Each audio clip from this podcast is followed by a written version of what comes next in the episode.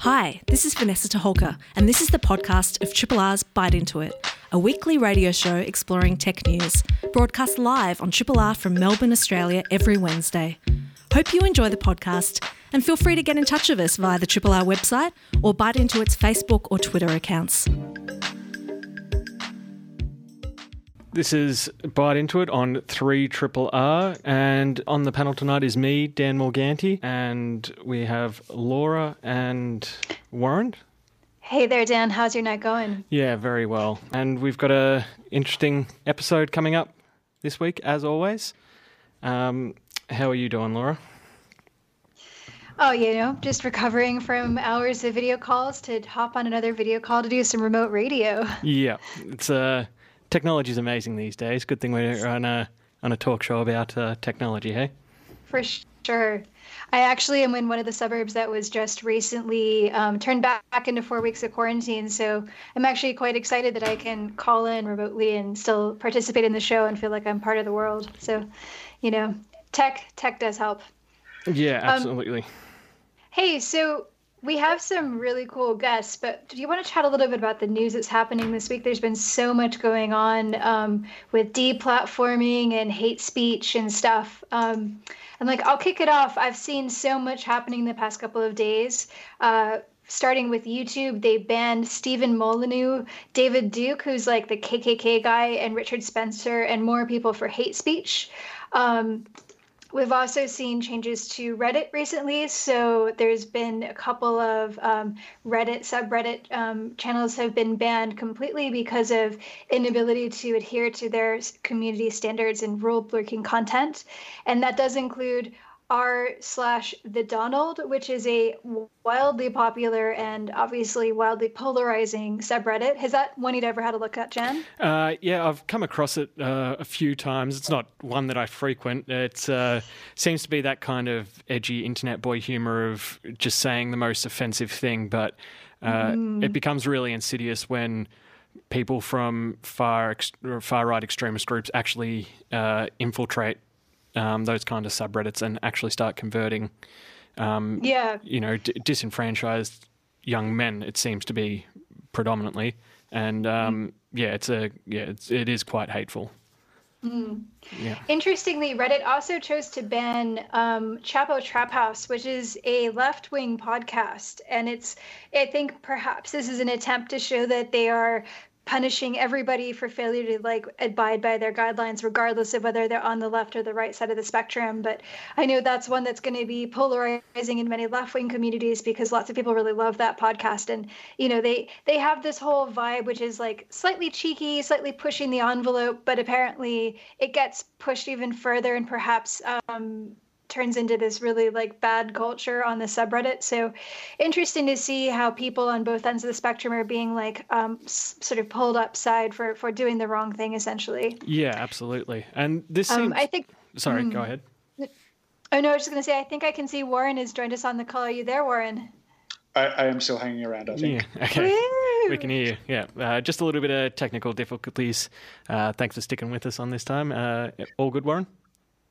Yeah, no, going good. Um, what, what, what have you noticed on, on Twitch, Dan? Like, what's what's been your experience, or have you kind of seen, um, a, a, I guess, a more um, concerted effort for them to to sort of yeah, well. Um, well, well, like Laura was saying, it seems to be across the board with a whole bunch of creative industries and a lot of social media um, companies, uh, and Twitch is yeah on the on the offensive when it comes to uh, foul behaviour. Um, a bunch of streamers have actually been banned because of sexual assault allegations. So five streamers specifically: I am Spoon, Wolf Twenty One, Bless RNG, Dreaded Cone, and Warwitch TV um, have all been banned for sexual assault allegations, uh, often sexual assault allegations from other streamers. Um, so, women who said that they dealt with the abuse from these particular streamers were amazed that after all this time of Twitch actually failing to take action, uh, the company has finally actually done something. Um, like Lady Nas uh, said, she's stunned. Um, uh, and she didn't expect anything to steamroll the way it has um, and many other streamers as well. Um, and this comes uh, as well as the shuttering of Mixer's Doors, which is the main competitor to Twitch, where a lot of streamers mm. uh, are now uh, homeless uh, to, for lack of a better word, um, and uh, mm. coming back to Twitch as well as another streamer banned under dubious circumstances, uh, who is one of their biggest, Dr. Disrespect, who you can tell by his name, mm. uh, rides that edgy internet boy humor that we were just discussing about from the likes of Donald, a different kind of edgy humor, but it says it all in the name Dr. Disrespect. He's been banned, and mm. Twitch has given no official reason other than stating a breach of the community guidelines. Um, and yeah, the rumor mill's spinning out of control on that one. Uh, but this comes uh, across video games in general as well. A lot of management companies uh, for video game streamers uh, coming under fire as well. A lot for sexual assault allegations, as well as uh, embezzlement from uh, other streamers and creatives in the industry, and even video game companies and developers. Chris Avellone, who was the, most famously the writer on Fallout New Vegas, um, many women have come forward claiming sexual abuse from him. Um, it's just staggering that this is all all these platforms and all these social medias. Uh, they're all coming to a head with these kind of uh, this attack on abusive behavior. How, how, do you how do you folks generally feel about um, it? It feels like there's a, a, a, large kind of bloodletting going on here, and things that should have been sort of taken care of a, a, while ago. What are the what are the kind of pros and cons to sort of a, a big clean out and a heavier policing of some of these platforms? And how do you feel about um, certainly not um, some of the allegations around sexual assault and, and hate hate speech and so forth, but I guess. Um, uh, how do, how do we balance freedom of speech and people kind of um, i'm thinking about things like lame jokes and kind of you know just um, bad taste and, and things that kind of um, seem to go part and parcel with some some corners of the of the web um, versus things that obviously need to be taken out. I think in the past it's kind of uh, all been a kind of uh, granola of kind of sometimes bad, sometimes in poor taste, sometimes absolutely awful behaviour, and platforms have been fairly reluctant to police it because it's it's hard um, mm. and expensive and so forth. What, what's a what's a good outcome? Kind of like six months from now, in, when, when the dust settles, do you think? What what kind of what kind of platforms do you want to be on? Can I can I pitch something here? I think if we see consistency in the uh, actual application of these rule sets, that to me is a good is a good outcome. Like I think right now, um, one of the biggest complaints against all of these platforms is the way they actually apply their rules seems to be really patchy, really inconsistent. And there's also this issue of shadow banning of people like just getting kind of sort of deplatformed, but not really, and not making it official. Therefore, not necessarily having to have any kind of review or discussion about why they did it. So I think if we can see more of these like decisions being made publicly and more rationale for why they're being made and making it as clear as possible, like what level of hate speech is inciting violence versus you know what level of hate speech is expressing your constitutionally or you know not protected rights to free um, imagine the notification for when you do actually get shadow banned because it's, it's so frustrating mm-hmm. when that happens imagine the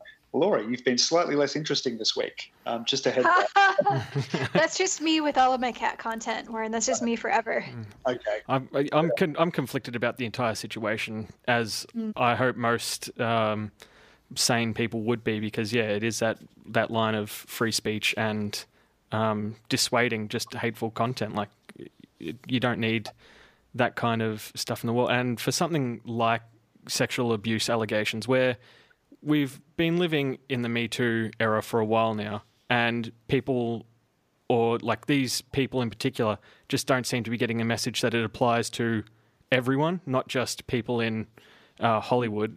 Everyone needs to be taking uh, considerate consideration of their actions and how it affects others. And it's just like staggering that there's this many people on Twitch who are, or you know, in in all forms of media that are still being caught out for this kind of stuff. It's maybe Australia can um, dig into the coffers and uh, put up some cash to, to help the platforms with this. They've recently invested uh, an announcement today $1.35 billion to fight cybercrime uh, over the next decade. Um, uh, yeah, it comes after recent uh, reported large scale attacks on um, a variety of levels of government and, and civil society, which um, we'll have a chat with Dr. Lennon Chang shortly on the show. Um, interesting. Uh, a lot of money. I mean, it's it's hard to kind of know because we don't sort of keep constant tabs on, on what's being invested in this area and what you know um, Australian Signals Directorate's getting and ASIO and, and so forth. Um, I, think there's actually some interesting initiatives. If you kind of um, take it at face value, there is some um, good stuff in here. Um, things such as a, a, cyber threat sharing platform, uh, enabling industry and government to share intelligence about things that's going on. Um, I think one of the things that can be difficult with um, uh, sort of coordinated attacks is people don't realise that it's happening uh, across a, a, large part of the community. Um, so I think that's a good idea um, yeah, helping telco networks. 12 million is going towards um, uh, helping major telcos to, to, block known malicious websites and computer viruses uh, a lot quicker, which is good. Um, yeah, a variety of things in there. But um, maybe we'll have a chat with um, Dr. Chang uh, uh, in a few minutes on the show about um, is this a, the, the right level of investment that's been announced today? and should we also be concerned as well? There's kind of obviously pros and cons to this. it's good that we can be vigilant around cybersecurity, but uh, sort of individual citizens um, uh, having their rights diluted and uh, and their freedoms kind of um, uh, overshadowed. But perhaps we'll have a chat in a sec. Um, there was another uh, interesting thing, Laura. There's some news in uh, space and some exciting news out of Melbourne in terms of space. Yes, Yes, that's right. Australian researchers are going to be leading the development of a new generation of spacesuits in a collaboration that involves NASA and the European Space Agency. Um, so they're going to be developing three different kinds of decompression suits to be used in different circumstances. And this is dealing both with the rigors of being in space inside the space shuttles and with the idea of being in spacewalks and also dealing with the impact on the body once they come home. So, like, it's a really interesting and exciting opportunity for people in the space research. Um, uh, field to to actually like work on something that's going to have immediate impact for people um, going to space and coming back. Um, something I learned reading about this is that apparently because of the lengthening of the spine once out in this like lower weightless um, or you know low weight weightless environment, um, people uh, astronauts have this uh, growth in their spine, up to seven centimeters of growth. And when they come back, they have an increased risk of slipped discs because they they have this sort of increased space between like the bones and the padding on their spine, which is um actually kind of petrifying. That's not a nice injury. My dad had that, and I can attest it's very very painful. I, I kind of like the idea that when you land after doing a couple of missions or what have you, you get this kind of like little mobility scooter with like a sweet little decal on the side from you know Space Force or or you know SpaceX or something like that. And you're like, I'm just easing back in. Six months of just cruising around. Yeah, but I mean, if you're a badass astronaut, do you really want to be going around in a little astro cart? Like that seems a little bit like you know a loss of prestige to me. Or I mean, look, I'd want to be walking around like strutting my stuff if I had just been to space, but that's just me. Maybe they'll give him a rover then, a sort of moon rover mm. or something oh. instead. That could be cool. Bit, um, bit more yeah, macho. Bit more macho, exactly.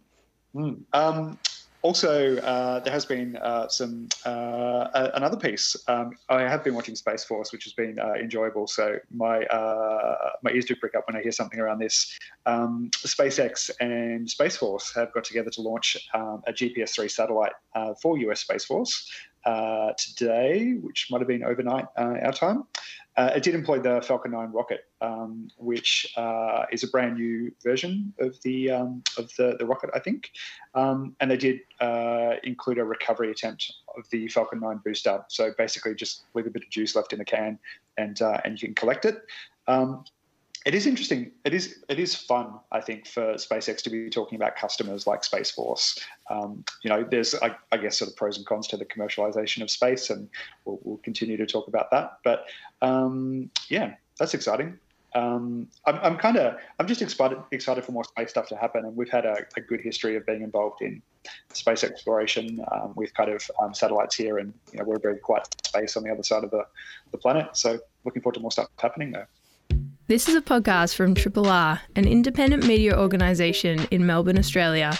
To find out more about Triple R or to explore many more shows, podcasts, articles, videos, and interviews, head to the Triple R website at rrr.org.au. We're listening to Byte Into It on Triple R. We've also got Laura uh, in the studio tonight. Uh, we are very excited to be uh, joined uh, via Skype with Dr. Lennon Chang, who's Associate Professor at uh, well, as a senior lecturer as well in criminology at Monash University. Um, Dr. Chang, thanks for joining us on the show tonight. Good evening, everyone. Thanks for having me here. And nice to be promoted here. You've been promoted. Yeah. No, nice to be promoted here. I'm actually a senior lecturer and associate professor. Oh, congratulations. Amazing. Um, well, we are going to need uh, all the senior people we can get uh, working on some of these issues. Um, uh, Australia has unfortunately been a, um, a bit of a hotspot for um, cybercrime, uh, both late last year and uh, and also in um, uh, the past kind of 10 days or so. What was the most recent sort of large scale attack? There was a, a bit of news around it, and um, I think it kind of uh, took the federal government a bit um, out of their stride, and um, they were a little bit delayed that day, sort of um, sort of being public facing. But what, what actually happened most recently? Well, if you probably see the, the prime minister was announcing that um, our government was under a serious cyber attack. Not only the government, but also uh, critical infrastructures, and well, he's I'm very uh, careful in, in the words not to name any country, but it is said that it, it, it, it looks like a state sponsor activity as it's very sophisticated, uh, sophisticated and organized. And uh, like um, just mentioned, um, Australian Australia is not the only country that's under in under this kind of attack. I, I believe most of the countries are under attack at the moment, as we are all online now, especially like um, now we are using the Skype rather than face to face. So they create a lot of opportunities for cyber criminals to conduct whatever they want to do. Mm.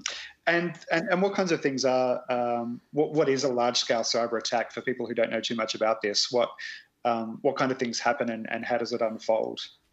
Well, there wasn't uh, a lot of uh, detail into this kind of uh, uh this this attack, but uh, according to what happened last year uh, to ANU, that we we see quite a bit of data was leaked, research research outcomes, personal data were leaked, and these are usually the um, the information that hackers are looking into and they, the the way they can get money from for example, they can easily sell the personal data to uh, some uh, companies in order to, to launch an online scam or online fraud. And for our government, I think um, what, what we need to really uh, worry about is whether our critical infrastructure are under serious attack. For example, if um, our grid was under attack, we might, uh, we might lose power, we might lose um, electricity, we might lose um, water because all these kind of things are uh, actually under control by the internet uh, or or um, or data now. Hmm. I'm interested to know your your background is more on the, the criminal side of things and um, uh, I guess an interest in the, the technology there. Um, how how well is Australia defended in terms of the law and what, what kinds of um, actions can we take uh, when when a crime has been committed within the Australian jurisdiction?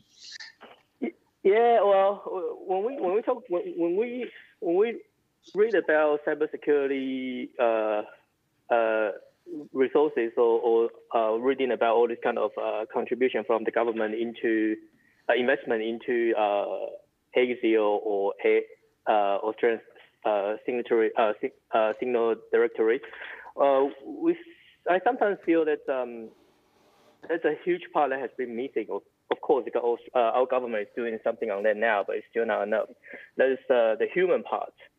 If we go into the uh, research, we will see a lot of uh, cyber attacks are not, are not caused by the, the problem of the vulnerability or are not caused by the problem of the technology itself. It's more on the human error.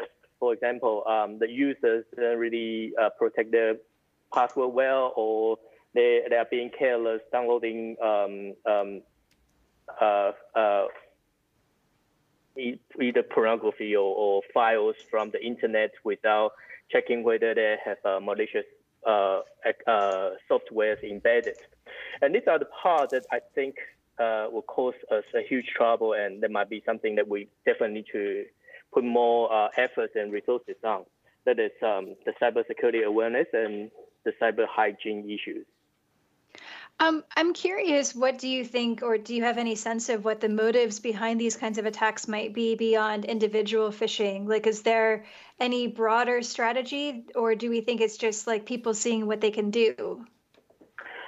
Well, in the past, it would be more like uh, the hackers showing showing off their skills, but for nowadays, uh, most of the cyber attacks are very uh, pretty uh, sophisticated or organized.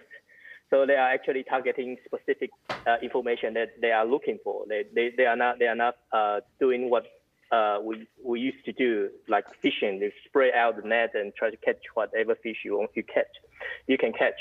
Now it's more uh, what we call advanced persistent threats. So they are more well designed, uh, well uh, designed towards a specific group of people. For example, if I want to to hack into the government uh, agencies, I need to design something that will attract the government uh, uh, workers to to open the, uh, to, to open the email or to download the file that um, that might interest them, or like for example, faking to be uh, the prime minister sending an email to to someone in the, uh, the Department of Foreign Affairs asking for for some information, so, or announcing some important strategies or information, so that people click in uh, in, uh, in order to attract people's attention to click into the link.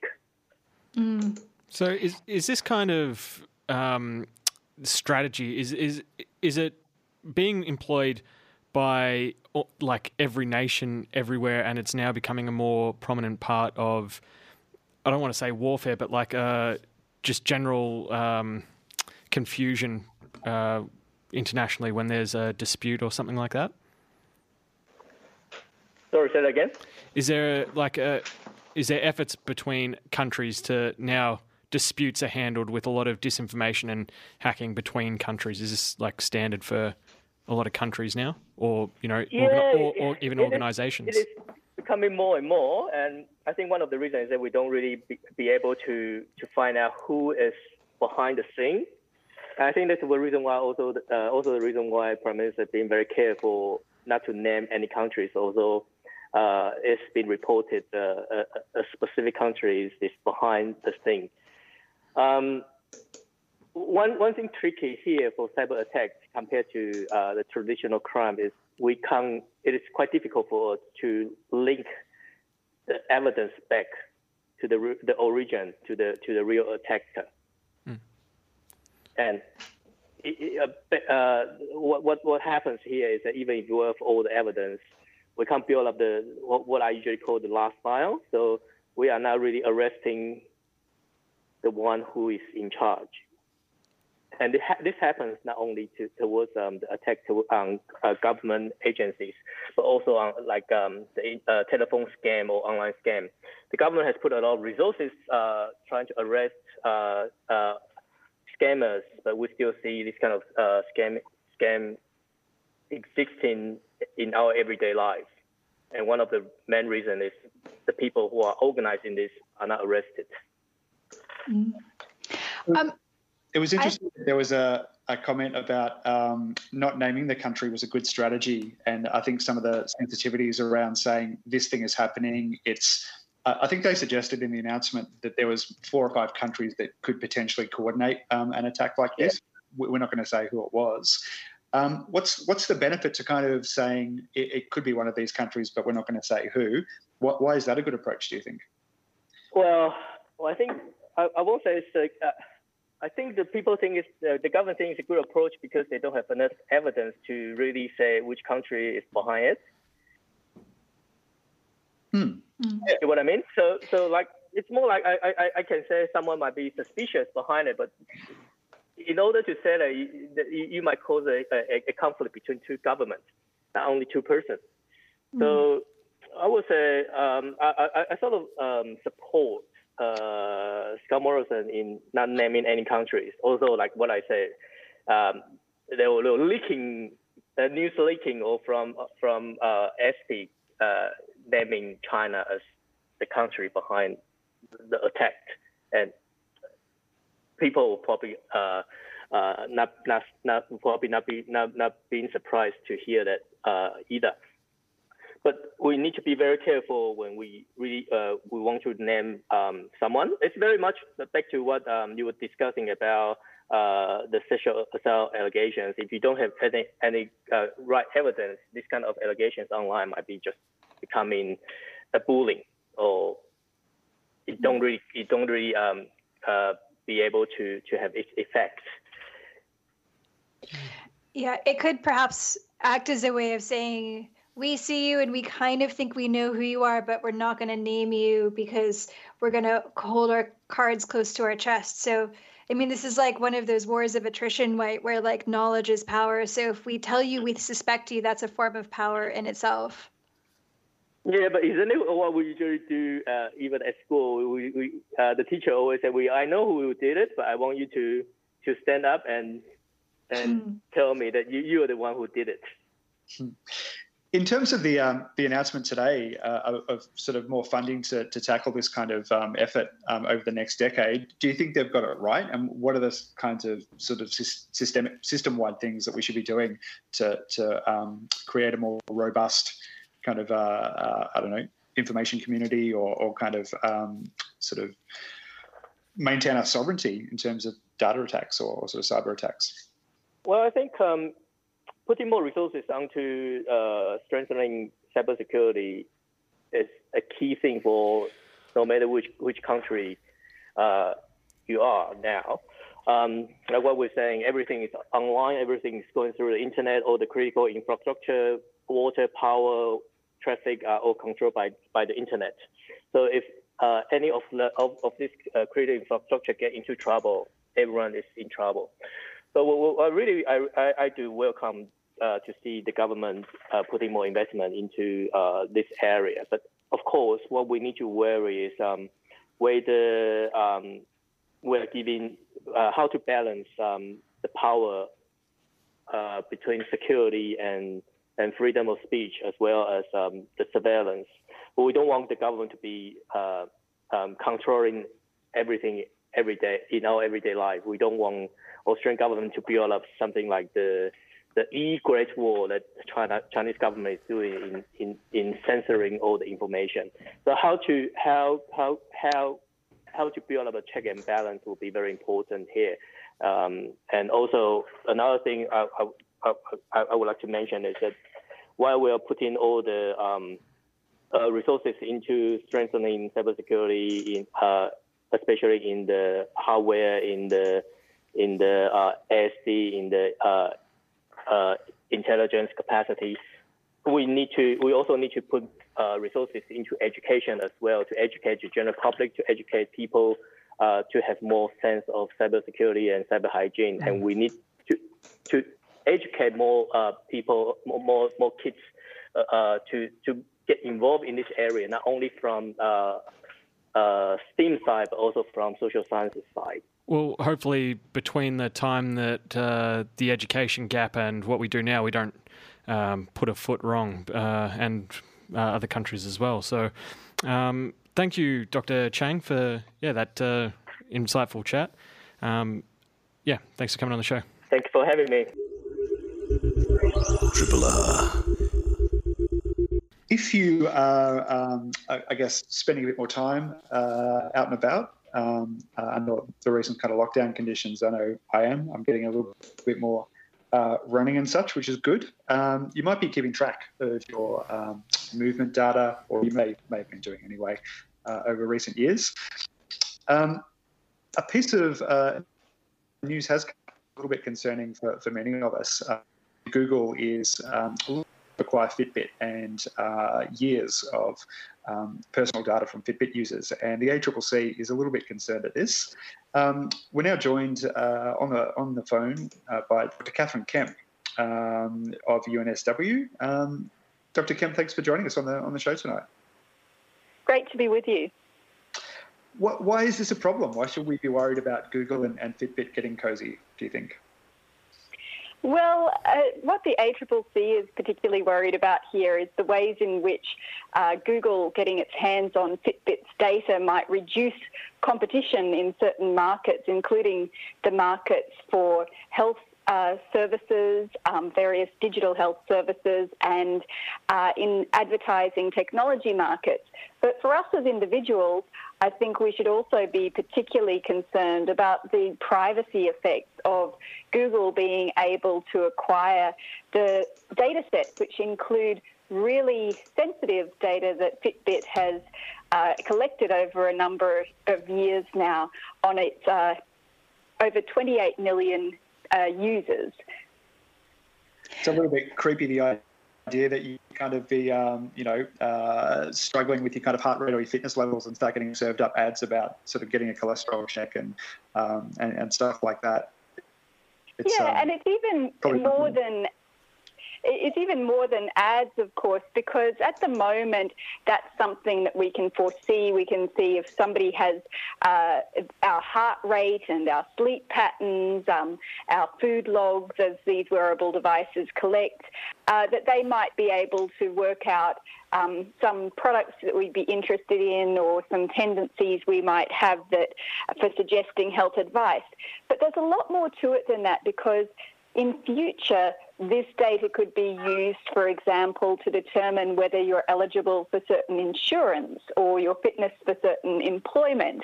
Um, and it could be passed on in different ways. For example, some people uh, are predicting that Google will ultimately move into health services and insurance itself. And if it becomes a dominant supplier in these areas, then it can work to your real disadvantage if uh, it's able to work out that you have a tendency to certain health conditions. Um, Katharine, I'm curious, and perhaps this is something of a naive question, um, but how does it even work? If I've given Fitbit my data and I've given them my consent to collect that data over the years, how is it even legally possible for Google to suddenly like capture it all? Like it doesn't, it's it's not the agreement that I as a consumer even said yes to. Yeah, this is a really interesting question because you'll see in a lot of companies' privacy policies that they will say, we do not sell your data. And yet they will often say in the a lot later in the privacy policy that if they decide to sell your business, their business, that they will sell your data as an asset as part of that business. And so while you might have faith in the privacy practices of the firm that you actually signed up with, it's quite possible that they will sell your data as part of their business to a very different kind of company. Um, in this instance, I believe that um, Google has made some suggestions that it would allow uh, users to opt out uh, at some point.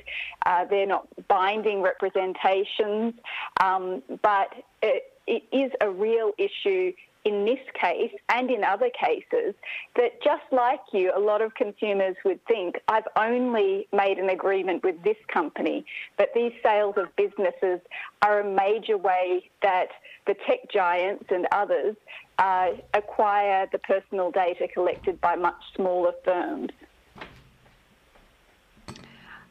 I'm really curious about how these sorts of inferences about people might be um, subtly and perhaps invisibly changing their interaction with the web. If we think about Google as the access to the web for many, many people in the world, um, and this this brings to mind that story, which I'm sure you all heard back in 2016, where the woman um, discovered she was pregnant through changes in the data in her Fitbit. And I was just thinking, how weird would it be if suddenly I started seeing like um, pregnancy tablets or baby clothes without even knowing that I was pregnant yet? Like, how strange would that be? And is that the sort of future that we might be heading towards? Yeah, because you see, that's one example that does make a lot of us sit up and, and, and think um, that there, there's a creepiness to this, that a, a, company might know these things before us. Um, but it, it can occur in a lot much more subtle ways than this. For example, um, Microsoft has been working with researchers who've worked out that even by examining your scrolling and clicking patterns online, they could determine whether somebody is developing Parkinson's disease. So, whereas it might seem like you're revealing very harmless data, or you might not even be aware of revealing data in the case of your scrolling and clicking patterns, when th- that information is collected over time and combined with other data sets, it can uh, then reveal to these companies your propensity to a certain disease well before you know about it yourself. And that's very concerning when we think about the possible ways that people could be in, excluded or discriminated against on the basis of that information. What can the ACCC kind of actually do about this? Um, I, I, guess it's been trying to be a little bit more assertive in this space um, uh, and, and, taking on the tech recently. Um, what can they do? What, what are its chances? Well, in this case, the reality is that since the Google Fitbit merger would be taking place across numerous jurisdictions across around the world, that um, the overall outcome is most likely to be decided by the major jurisdictions like um, the decisions made by the European Commission or the US Department of Justice. Uh, both of those entities are likely to be taking into account the ACCC's views on this, but we'll likely see um, decisions being made between those jurisdictions. And it's possible, as has happened in the past, that the European Commission would decide uh, to um, say that the merger can't go ahead, even though the American authorities have given it the green light, in which case it ultimately is unlikely to go ahead at all. Um, so it's in, in this case, it's unlikely that the, the overall outcome would rest with the ACCC, but it's important that its views are going to be taken into account there. In addition to that, as you mentioned, the ACCC has already been active in this area. Last year, it published its final report of its digital platforms inquiry, which was informally known as the Google Facebook inquiry, and there were some really um, wide ranging recommendations to come out of that, including recommendations for major reforms of our Privacy Act, which really doesn't go far enough to protect our interests in the digital era. In uh, our Privacy Act, the protections are well behind the protections that you would see in Europe, for example, under the General Data Protection Regulation what can kind of the uh, the average uh, consumer who, who might be interested in, in sort of the utility of a, a thing like a Fitbit or a, or an Apple Watch or what have you? What, what can we do if um, if our kind of uh, national regulators and kind of lawmakers can't really influence this in, in any great way? I think it's really important for people who might want to use a device like this to always be aware, firstly, of um, doing the hard slog and reading the privacy policies. They're not designed to be helpful, um, is one of the biggest problems with privacy policies. So you really have to uh, try and work out exactly the extent to which your data could be disclosed. And in this case, um, to see also what developments there are in the news. If the company that you've actually bought a device with might be selling their business, that you'd want to exercise your opt out uh, if you're concerned about what would happen with your information. And I think, in addition to that, to really pay attention more broadly to you know which companies are offering privacy respecting alternatives and innovations that you know uh, you, you look to companies like DuckDuckGo and Brave for example uh, and see the developments of of what are different models um, to the models that Google and Facebook put forward, or where they are essentially harvesting our personal data constantly uh, and using it in pervasive ways. So I, I think informing yourself of the different options that are available is really important, but it's no easy task, and I think that's a key message that the ACCC has been trying to hammer home in its recommendations for law reform in Australia. Yeah, it's uh, it's a tough one, isn't it? Um, I, I, kind of um, it's hard to tell whether you see them kind of just rattling their sabers and, and they're they're a little bit toothless with these um, these larger um, sort of tech platforms, um, or whether if countries and um, and blocs like the EU do get together and, and demand change, whether we do start to see that. I, I think in other areas like you know Facebook and things like Stop Hate and Hate for Profit, it, it does it does have an impact over time if, if enough of us do it. But um, just such a, an epic scale for, for the average person to kind of get their head around, isn't it? Absolutely, and and that's one thing that I think is really important. Um, you'll often hear people speaking in the regulatory sort of policy debates about how consumers are really failing to protect their own interests because they're using services that don't have um, good privacy terms attached to them, and that's really our failure either for being too lazy or too apathetic to make sure that um, we use a service with acceptable privacy terms. I, I think that's just nonsense. Um, the, when you look at the uh, the range of products that are available and are dominant and in many cases indispensable, we're not being offered um, real choices in privacy terms, and we should stop trying to shift blame down the line onto consumers. We need some fundamental changes in the extent of privacy protections that are available to people. And for example, we need to start saying in Australia, it's not good enough to say that you have a consumer's consent to your privacy policy because you implied that consent was implied um, by them using the service we need higher standards of consent which require express consent and consent which is separated out into the separate purposes so we can even begin to have real choice and real information about how our personal data is used. So there are some really fundamental shifts we need there. Oh, thank you so much, Katharine. You're basically like singing my song right now. I'm so I was sort of quietly just clapping along as you said that. Um, it's been a real pleasure chatting to you about the implications of this merger between Google and Fitbit. Um, we, it was a pleasure having you on the show. Thank you so much for joining us. Yeah, really wonderful to have you on the show. Thank you very much to our guest tonight. Uh, thank you to Dr. Lennon Chang for um, stopping by and uh, talking to us about um, some of the uh, cyber attacks that um, Australia's been experiencing and, and, sort of talking through uh, some of the background to that and, and what we can, uh, I guess, do about it. Kind of nice to, to be sort of seeing some more money going into that space as well. But um, I guess we'll have to keep an eye on it. Laura, are there sort of any particular things that you sort of your ears prick up at when you hear about money being invested into sort of um, protecting us against cybercrime? Well, I'm really curious to know how much of that's going back to the cyber research, you know, like to people like at Melbourne Uni and RMIT that we know and have on the show frequently to see if that's going to support their research in the space as well as the development of actual tools. Um, but yeah, look, I, I don't know. I think we'll we'll just have to see how the budget falls out to to sort of like make any further assessments of this particular investment. Also, thank you to Dr. Katharine Kemp from UNSW uh, talking through Google and Fitbit. Dan, Laura, it was heaps of fun. Byte Into It. We'll be back next week. Thank you.